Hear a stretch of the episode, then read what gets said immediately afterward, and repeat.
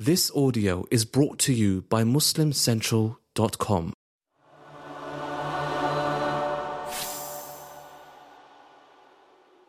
I want to welcome you all to this. Alhamdulillah, it's been a very long time since we've uh, had our weekly classes, and so tonight, inshallah, we embark on one of those journeys.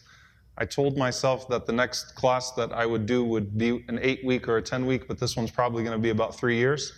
So, inshallah, brace yourselves, and I hope that we are all consistent. And uh, it's really a, I, I want to frame the series in this first class that we have tonight, inshallah ta'ala, and framing it in different ways. Framing it because if we only study history to admire people, then we're never going to be a part of making history ourselves. And if we see a hadith of the Prophet ﷺ where he talks about these amazing, distinguished human beings on the day of judgment, and we don't aspire to be amongst them, then we're not reading those ahadith properly. And so, what is this idea of the firsts? Um, and this idea of sabiqun, forerunners, which is only one category of firsts. So, what we're going to do, inshallah ta'ala, throughout the next couple of years at least, I would say, is we're going to take different people and different groups and study them only in the context of them being the first. So what does that mean? So if I if we do a halaqa on Bilal radiallahu anhu, the first mu'adhin, we're not going to do the biography of Bilal, but only the implications of him being the first mu'adhin and diving deep into that. If we do a halaqa on Nuh alayhi salam, the first messenger of God, then we're only going to study the implications of him being the first Rasul, and so on and so forth. If we talk about the first in regards to those that did incredible things throughout Islamic history. We're going to talk about them within that context. We might talk about groups at times. So if we talk about the first muhajirin, the first to migrate to flee with their religion, then we will talk about them in that context. And there are also firsts that exist in the Quran and the Sunnah as categories for us to aspire to.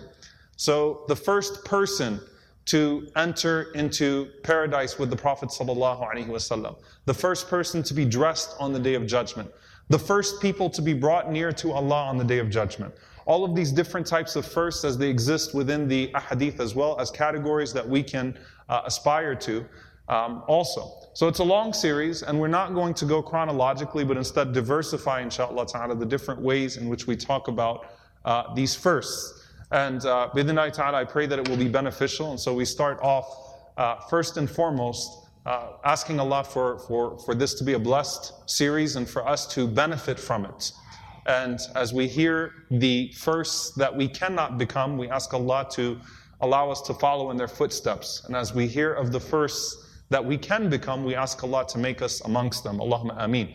And so tonight, we're going to do five categories of firsts as they exist within the Quran and the Sunnah. And yes, you have to take notes if you weren't intending to, uh, to get the full benefit of the series. And so the first group that we have within these categories are as-sabiqun.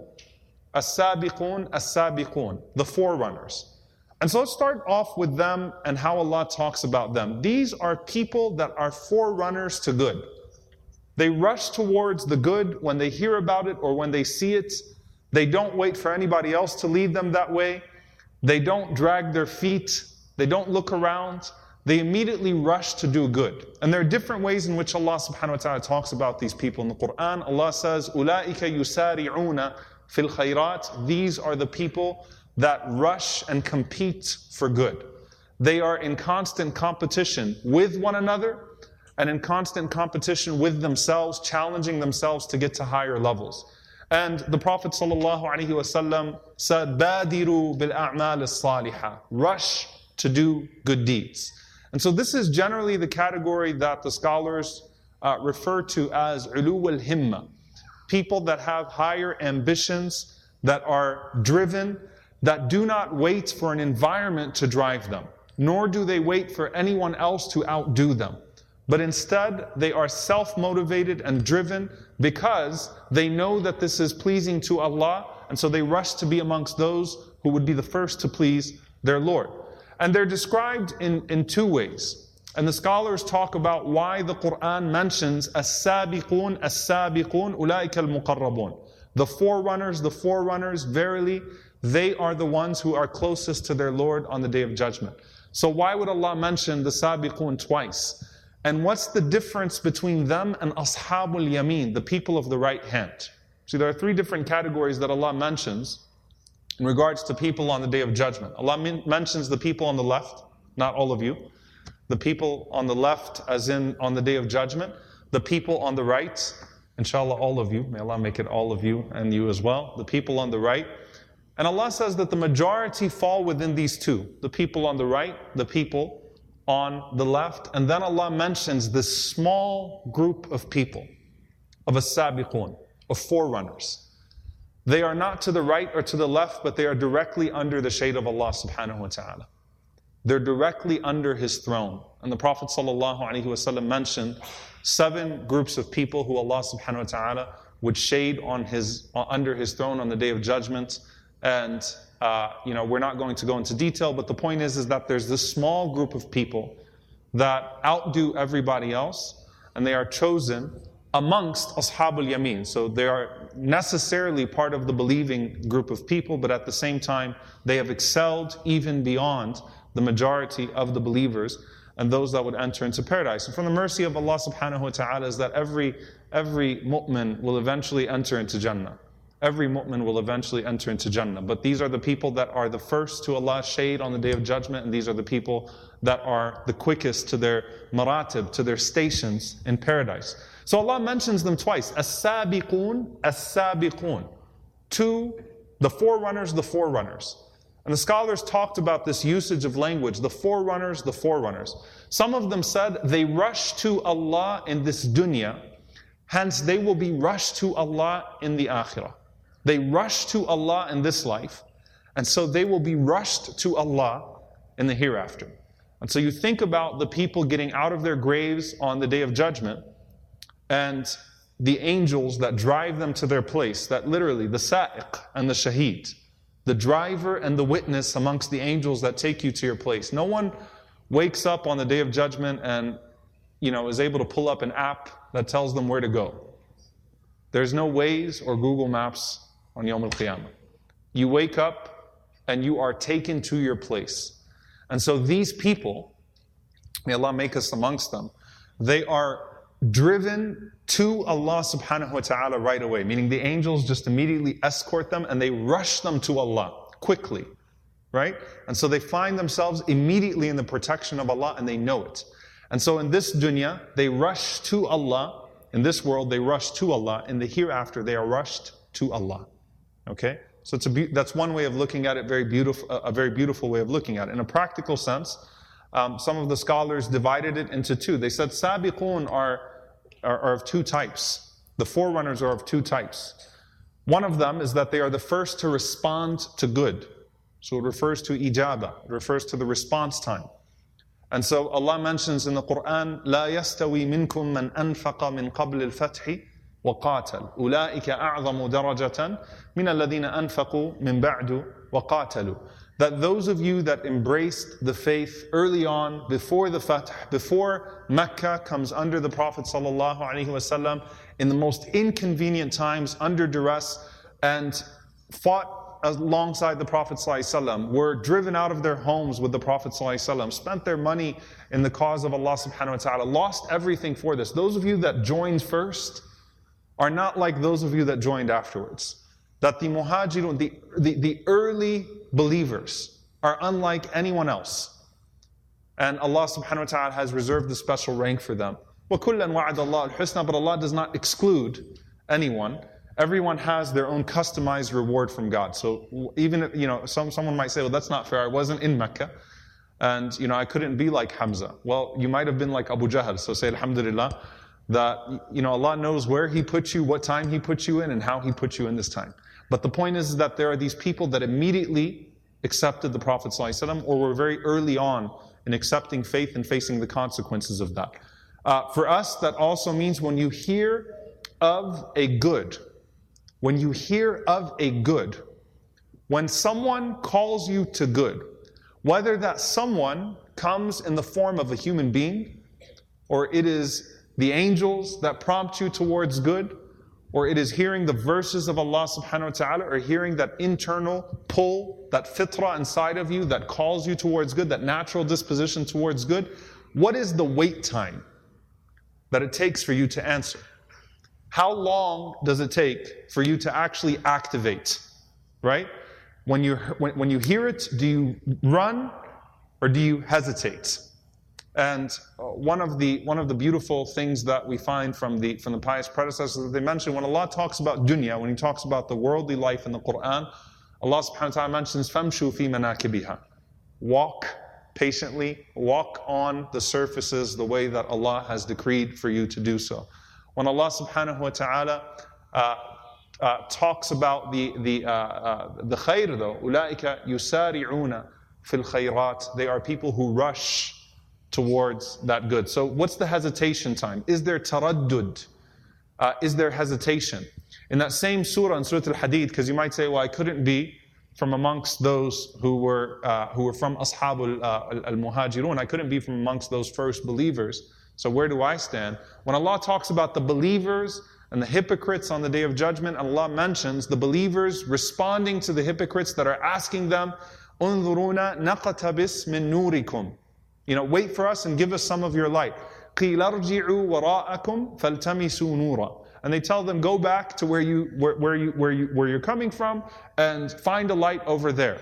And most of the scholars say that means go back to the dunya, go back to the world if you want, and try to kindle your light there. Because you kindle your light for the hereafter in this world. And so when, when, when whenever they are uh, wondering, they're calling out and they're saying, Alam nakun ma'akum. Wait a minute, weren't we all together? We were all sitting in the same places. We belonged to, I mean, we, we knew each other, right? We were all, we were all mu'mineen. What happened? أَلَمْ نَكُنْ مَعَكُمْ قالوا بلى ولكنكم فتنتم أنفسكم وتربصتم وارتبتم. It's really interesting, the order. فتنتم أنفسكم. You, you corrupted yourselves. You spoiled yourselves. The Prophet ﷺ, when he made the call, initially in Mecca, people some people thought about, you know, I need to respond because this is truth. Some people thought about, well, wait a minute. What about my idols, my businesses, my prominence, my corruption, my authority? So it wasn't about a recognition or a failure to recognize the truth in the Prophet. It was about what are the consequences of, of, of, actually accepting this truth. And so, you know, you had the Abu Bakrs and you had the Abu Lahabs who were like, hold on, if I submit to this, that means my money, my prominence, my, my corruption, my subjugation of people in the name of these idols, all of that is gone. And so, tarabbastum wartabitum refers to the holding back, you hesitated. So, fatantum anfusakum refers to the active corruption of self. Tarabbastum wartabitum means you were just about to accept it and then you held back. You got cold feet. So the hesitation is condemned as well. And Allah subhanahu wa ta'ala, when He taught in the beginning of Surah Al Hadid, Allah talks about people that corrupt themselves, and then Allah subhanahu wa ta'ala talks about the difference in rank in accordance with how quickly people responded to the call. Then when Allah talks about fast forwards to the day of judgment, and Allah talks about this conversation between believers and hypocrites, Allah mentions two reasons that the believers give to the hypocrites that they corrupt themselves, which refers to the evil, or they hesitated to the good. They, they thought, you know what, I'm going to do this tomorrow. So there, can you imagine there were people in Mecca when they heard the Prophet ﷺ, there were people who probably went to bed at night and said, you know what, tomorrow I'm going to go to Muhammad ﷺ and accept uh, faith and I'm going, to, I'm to change this, I'm going to, I'm to leave this. And then they woke up in the morning and said, no, never mind. And because of that, they never became Sahaba, they never, they're forgotten uh, or put behind. There are companions, there are people that existed like that in the ranks uh, of Abu Jahl. Right? There are people that were swaying between two and they would hesitate. Imagine if Umar ibn al-Khattab, may Allah be pleased with him, when he, when, when he heard the message uh, that, that next time, when he read Surah Taha, right, in, in the house of his sister and recognized this as divine revelation, if Umar would have said, you know what, this is, I'm going to go home, take some time, think about this for a few days. Uh, he might have decided tomorrow to go kill the Prophet ﷺ again. But Umar radiallahu anhu said that I'm going to the Prophet ﷺ. No, I'm, I'm going to respond. So the, the lag time in responding to good is what's actually being spoken about in terms of subaq, in terms of a sabiqun, a sabiqun. If you're in a race You can, you know, pace yourself, run a little bit slower so that you can end it in, you know, in the right way. But if you decide to just sit it out for a little bit and say, I'm going to take a break for 10 minutes and I'm just going to sit on the side, you're not winning that race, you know, and you might just quit. So constantly in that pursuit of Allah subhanahu wa ta'ala. So this is the first one in regards to ijaba, as-sabiqun, in regards to response time. Uh, the other one, the scholars say as-sabiqun, as-sabiqun. Uh, they said the first one, as-sabiqun ila al-khair. The second one, as-sabiqun, uh, who run away, min shar who run away from evil. So the first group are the forerunners to good. The second group are the first to run away from evil. Okay? To abandon an evil. And that's why some of the scholars say the forerunners are mentioned twice. Allah says in the Quran in Surah Al-A'raf, إِنَّ الَّذِينَ تَقَوْا إِذَا مَسَّهُمْ طَائِفٌ مِنَ الشَّيْطَانِ تَذَكَّرُوا That verily those who are pious, when they feel an impulse from the shaitan, they immediately remember. تَذَكَّرُوا فَإِذَا هُمْ مُبْصِرُونَ And so their vision is sharpened, they have deep insight, they say, no, I'm not falling for that. So the shaitan strikes them for a moment, مَسَّهُمْ you know, some, some people, the shaitan gets in and Massahum ta'ifu min shaitan. An impulse strikes them. Shaitan says, look. And they go, no, no, tadakkaru fa'idahum mubasirun. They remember God, and so they, they remember Allah, and so suddenly they can see properly. Right? So they're able to overcome that, and they are able to remain focused. And so they are sabiqun away from evil. Right? Forerunners to good, forerunners away from evil. Some of the scholars mention some other beautiful uh, interpretations just for the benefit of it. Uh, Ibn Sirin rahimahullah ta'ala said, السابقون السابقون الذين صلوا للقبلتين. Uh, the forerunners, the forerunners, those who prayed towards Jerusalem and Mecca, because they're a special group of people. And uh, he expanded that concept of muhajirin because he said the best of the muhajirin, or the best of the people of Mecca, are those who accepted the Prophet right away.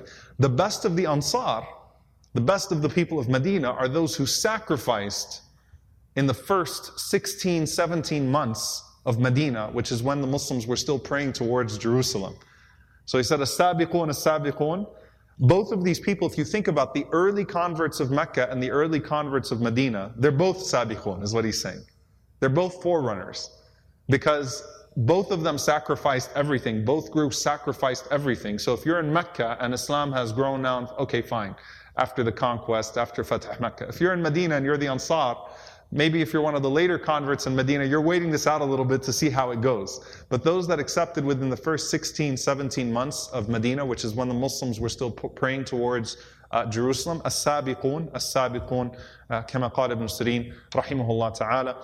Um, some of the scholars said, as-sabiqun, as-sabiqun, those, the forerunners being the first who get to the masajid. The first ones to the masjid. And that'll be a category that we talk about. And they said that the uh, awalahum khurujan fi sabilillah, and those the first ones to go out in the path of Allah subhanahu wa ta'ala. So the first, as you know, is a practical way for us as well. Okay? So these are as-sabiqun, the forerunners. The second category of firsts are the trendsetters. The trendsetters. Jabir ibn Abdullah radiallahu ta'ala anhu, he reports that there were some desert Arabs, poor Bedouin Arabs, that uh, showed up in front of the Prophet and the companions. And um, they had, you know, they were barely clothed. They only had a little bit of wool to cover themselves. They had no food. They clearly were, um, were malnourished. And you know, think about the sight, right? You're in Medina, the community is getting established, and then you have these group of people. They're, the assumption from the hadith is they're not Muslims. They are unknown to anyone, not from any prominent tribe. So you know how if you're from Syria and there's a Syria fundraiser, if you're from Pakistan and there's a Pakistan fundraiser, or from Palestine or from Somalia, but then it's like another group, we always struggle. Uh, with the Sahaba, they saw this group of people. The Prophet ﷺ looked at them and he, and he told the companions, Tasaddaqu, hurry up and spend on them in charity. Jabir radiallahu anhu says that the Prophet ﷺ saw the hesitation and the slowness in the pace of the people. So he said the Prophet ﷺ was disappointed. His face looked clearly disappointed. Now, this wasn't zakah or mandatory but the Prophet ﷺ was, he, he expected a quick response. He said, Look at these people, they're, they're in need, quick, go run, spend on them. And the Prophet ﷺ saw that they weren't really that motivated. So he, he, he looked uh, disappointed, sallallahu alaihi wasallam. Then he said, one of the Ansar came to the Prophet ﷺ with a purse full of silver. And he put it in front of the Prophet ﷺ. So some of the companions saw that. So then they all started to go home and they started to grab their bags and put jewelry and put their coins in and come to the Prophet ﷺ. He said, until you could see the Prophet ﷺ's uh, sadness turn into joy on his face. He, he went from disappointment to, to being pleased, sallallahu seeing suddenly the pace that he's used to from the companions. Like, this is what I expected of you. This is the pace that we're used to. Uh, if you're at a fundraiser, um, you know, there's always that, uh, you know, if you've never done a fundraiser, you might not really get the implications of this. But if you're doing the fundraiser and you're looking out at people's faces and then you start off with that amount and people are like, man, who's going to be that guy?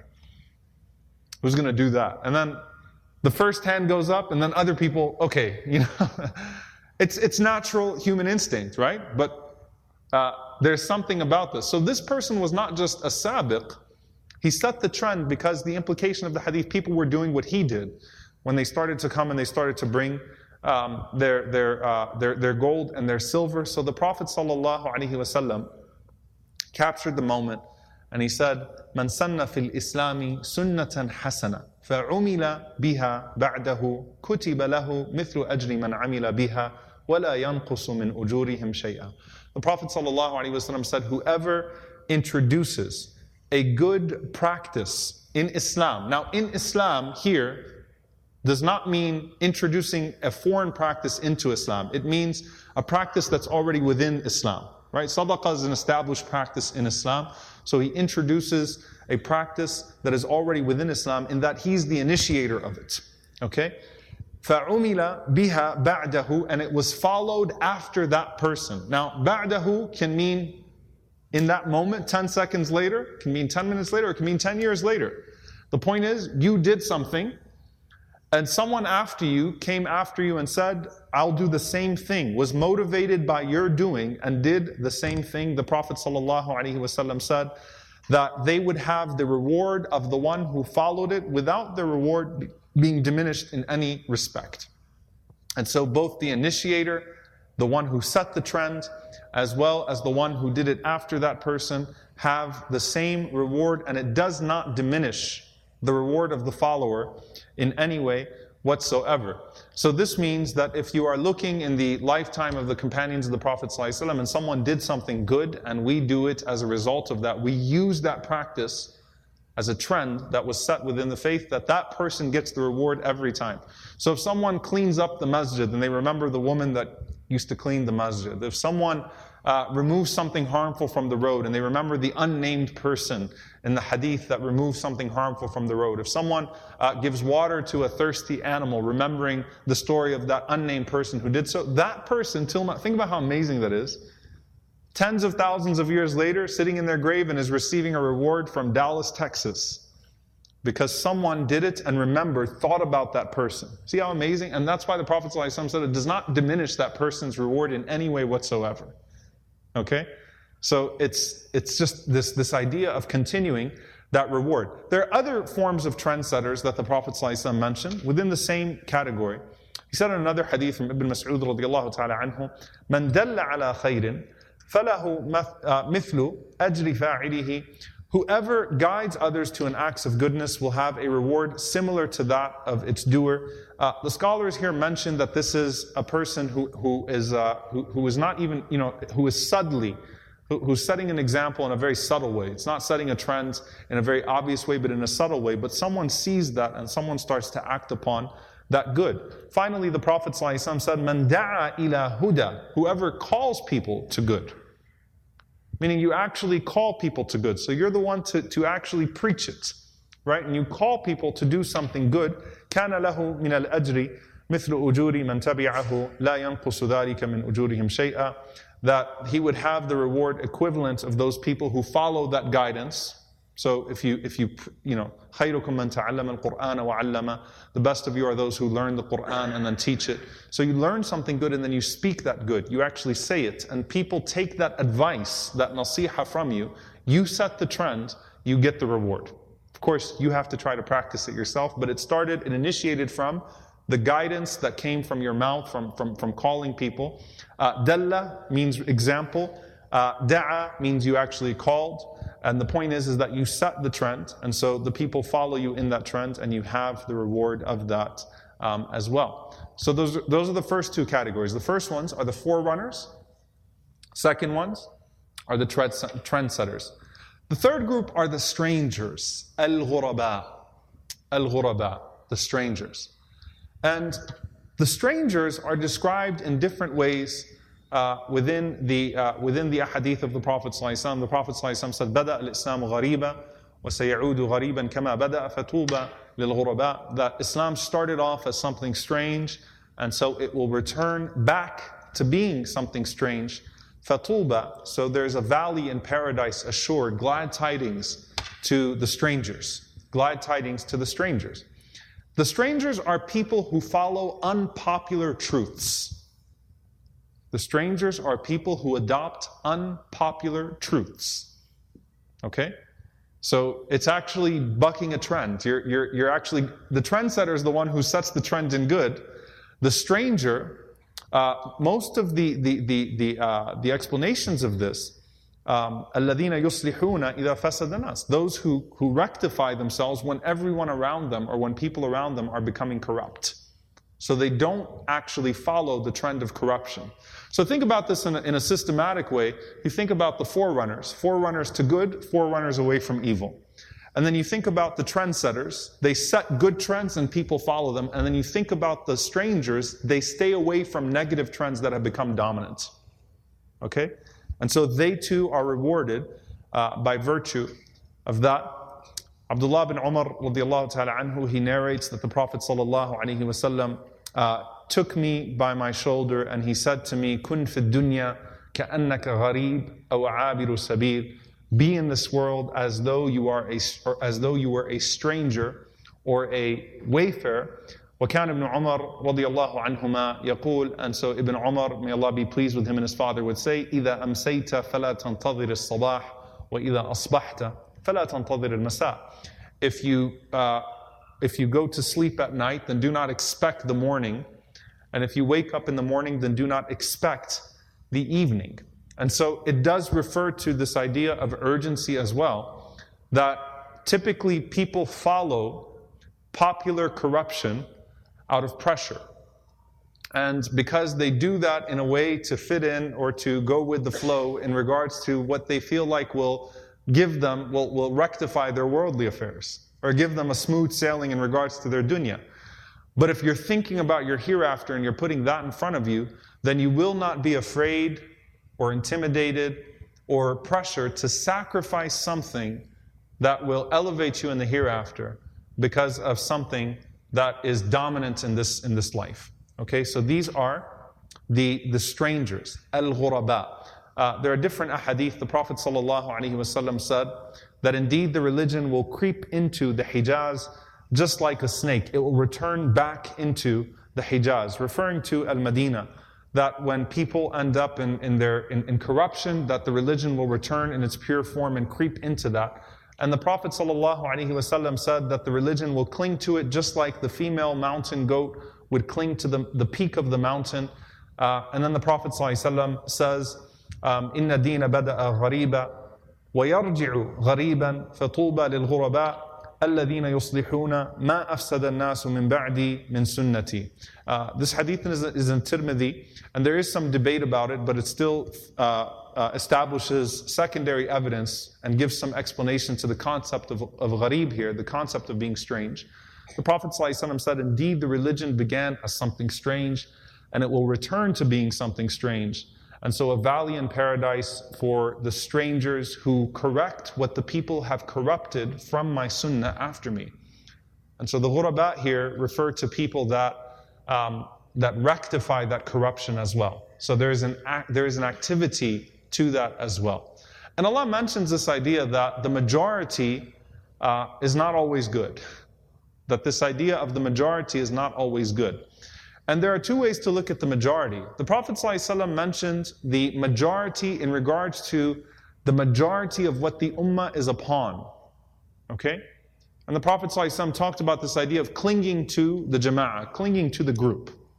But the majority, as in popular trend, وَإِن تُطِعْ أَكْثَرَ مَنْ فِي الْأَرْضِ Allah mentions that if you follow the majority of what the people are upon, what is found on this earth, يُضِلُّكَ عَنِ السَّبِيلِ then they will lead you astray. And so this group is the strangers, and they are number four. And the last group are, or I'm sorry, they're number three. So what are the three categories now? Forerunners, trendsetters, strangers. Forerunners, trendsetters, strangers. Okay? The fourth one now are the revivers. Al-Mujaddid. Al-Mujaddid. The one who revives. And it, it, it constructs itself on the previous hadith that I just mentioned, this idea of a person who corrects and rectifies what is lost from the sunnah of the Prophet and brings it away from corruption. Uh, the reviver is a very interesting concept in the deen. Because the Prophet ﷺ says, إن الله يبعث لهذه الأمة على رأس كل مئة سنة من يجدد لها دينها. That Allah sends at the top of every 100 years, at the top of every century, a reviver that revives from the religion what is lost of it. That revives from the religion what is lost of it. This is interesting because, number one, is this one person? is it a fard or is it jama'? Is it plural? Is it singular or is it plural? And there's some people that have tried to, you know, restrict it to the singular, and so, um, you know, there have been books written, and so you try to identify who's the reviver of each century. And uh, in the Arabic language here, this, this hadith is not restricted only to the singular. And so it could be that there are mujaddideen, that there are revivers that exist in one century. And the scholars mention in two ways. Number one, they revive different elements of the religion that are lost. Different elements of the religion that are lost. And so Umar ibn Abdul Aziz, rahimahullah, who is the only agreed upon uh, mujaddid in history, in the sense that you know, no one assigns a mujaddid other than Umar ibn Abdul Aziz, those that, that, that consider this a singular person. No one revives a mujaddid other than him in his century. Uh, Umar ibn Abdul Aziz revived notions of justice that were lost in this religion. He revived al-adl. He revived the sense of justice, right? He revived the practices of his grandfather, Umar ibn radiallahu ta'ala anhu, in establishing justice in the ummah and bringing it back to a very, to, to a very special place right after it had lost its way.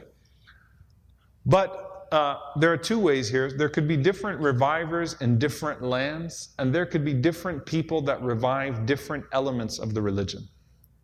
The point is, is that you find things that are lost amongst the people that are good practices from the Sunnah of the Prophet sallallahu and a person can actually revive something of it. So Salahuddin rahimahullah ta'ala, for example, is, no one would argue he's not a mujaddid, but is he the only mujaddid?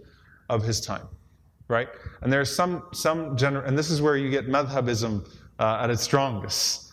If you, if you call a Shafi'i a mujaddid but not Ahmad, or Abu Hanifa but not Malik, what are you suggesting, right?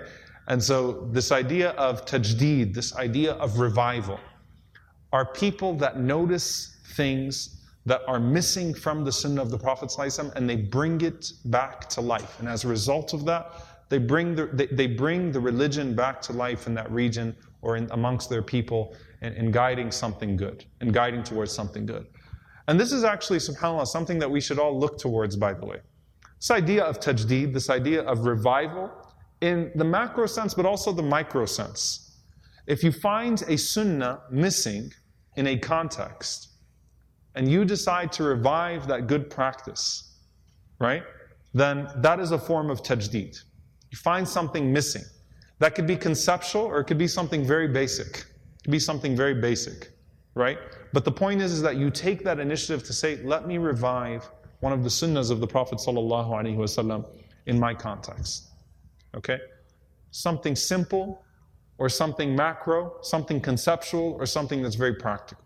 But let me take it upon myself uh, to be amongst those mujaddideen, to be amongst those revivers. The last category are the distinguished, al-muhsineen. Al-muhsineen. Al-muhsineen are not people that necessarily lead because they're the first to do something. Nor are they reviving something that's necessary law, necessarily lost. But they do something so well that they are distinguished in that good deed. They're distinguished in that good. And as a result, they are chosen amongst a people because of how well they do something. Because they set themselves apart. And this is sort of the, the, the opposite of the ghuraba in terms of, uh, you, know, you know, the ghuraba are people that don't buckle to popular trends when that popular trend is in opposition to truth, as they, as, as, as they, as they know it. And muhsineen are people that aspire that aspire in ways that other people would not. And so they always go the extra mile with that good. Ibn al-Qayyim rahimahullah has a very beautiful uh, way of tying the ghurabat to the muhsineen in this regard, the strangers to the distinguished. Ibn al-Qayyim rahimahullah said that, the, that, that, that when a person would have embraced Islam, the Muslims, the Muslims become ghurabat in, in, in the sense of the broader, of, of, of broader humanity, right? So they, uh, they, they, especially if you're talking about uh, in the context of the Prophet sallallahu But the point is, is that aslamu, they submit themselves, they end up, you know, they, they embrace what, what alienates them, or they embrace uh, this religion, and as a result, they're persecuted. So the Muslims uh, become ghuraba in that sense. And then he said that the muttaqeen, people of piety, become ghuraba amongst the Muslims. The muttaqeen become ghuraba amongst the Muslimin when they stay away from, because taqwa refers to tark al ma'asi. It refers to leaving off sin. When they stay away from sins that have become popularized amongst the Muslims. Isn't that interesting? So they become ghuraba. And you know this if you're in a, you know, in, in a Muslim context at times, even amongst your families, right? If you don't do things out of consciousness, out of, out of, you know, truly feeling like this is sinful, then the pressure sometimes that you'll get from other Muslims is more severe than anything that you'd get from people that aren't Muslim. Because it's like, what are you trying to say about our culture? What are you trying to say about our practices? What do you mean? Are you, are you implying? It's, it's like threatening them because are you saying my Islam is insufficient your Islam is sufficient? Right? And so that pressure sometimes that you get for not doing things that, that have been popularized even amongst Muslims that take you from, not from, from, from disbelief to, to, to belief, but from Islam to taqwa, from the, from, from the external declarations and practices to a place of piety and God consciousness that, no, I, am not, I, I'm not comfortable. It doesn't mean you're a jerk. It doesn't mean that you're rude with people. It doesn't mean that you are condescending or judgmental, develop, develop pride. It's that I'm, I'm not okay with this and I'm going to abstain because taqwa refers to abstinence, abstaining from sin. I'm going to abstain from this. So you become a gharib even amongst the Muslims. And then Ibn al-Qayyim rahimahullah said, and the muhsineen, those who excel, the distinguished, are ghuraba even amongst the muttaqeen. They become strangers amongst the muttaqeen because they go above and beyond in doing good that other people will not. And so they, they, they set themselves apart. You can't become a muhsin without being a muttaqi. Right? And by the way, this is, it sounds very basic, right? But some people really miss this in practice. How? Because they excel in some ways. And then, you know, the sins of the tongue. So if you think about that, that woman the Prophet ﷺ mentioned who was, uh, the companions came to her and they said about her that this woman um, prays her night prayers, she fasts extra days, all these different th- things. What I can the jiranaha, but she's, she's, she has an abusive tongue to her neighbors. So she had ihsan in one way, but she didn't even have taqwa with her tongue. And some people think that having ihsan in some things absolves them of having taqwa in everything. You can't. To become a true muhsin, you have to become a muttaqi first. So you reach a level of taqwa, and then out of that taqwa, the same drive that caused you to stay away from what has been popularized causes you to long for what has been neglected of good. See that? It's the same thing because it's Allah that makes me, when other people say go ahead, and it's Allah that makes me long for what other people are not even longing. And so the muhsineen set themselves apart with good deeds, distinguished themselves with good deeds, even amongst the muttaqeen. And you know, I'll end with this concept. Al-Hafidh ibn Rajab rahimahullah comments on this very beautifully. He says, and this has nothing to do with quantity. Nothing to do with quantity. The, distingu- the distinction here has nothing to do with quantity, but it's all quality, because he says, Allah says in the Quran, لِيَبْلُوَكُمْ أَيُّكُمْ أَحْسَنُ عَمَلًا not أَكْثَرُ عَمَلًا That Allah may test you to see who amongst you are the best with their deeds, not the most with their deeds. Ahsanu is different from aktharu. Umar ibn Abdul Aziz only prayed two rak'ahs every single night in Qiyamul He did not pray more than two. He never exceeded two. But as his wife said, his two were nothing like all of your Qiyam put together. The two rak'ahs of Umar ibn Abdul Aziz were just out of this world, literally out of this world. So it's not the pl- it's not the quantity, but the quality. Then that longing, that longing. And so the muhsineen then become distinguished even amongst the muttaqeen. ونسأل الله أن يجعلنا منهم. May Allah subhanahu wa ta'ala make us amongst them. Allahumma ameen. And so what are the five categories? Let's go through them inshallah ta'ala. The forerunners, number two. The trendsetters, number three. The strangers, number four. The revivers, number five. The distinguished. Okay? So these are the five ways in which you become one of the first May Allah subhanahu wa ta'ala make us amongst them. Allahumma ameen. And inshallah ta'ala, uh, from this week onwards, uh, we'll start to actually go through names and categories and things that we can start to implement in our lives. And I pray that it's of benefit to us all. Allahumma ameen.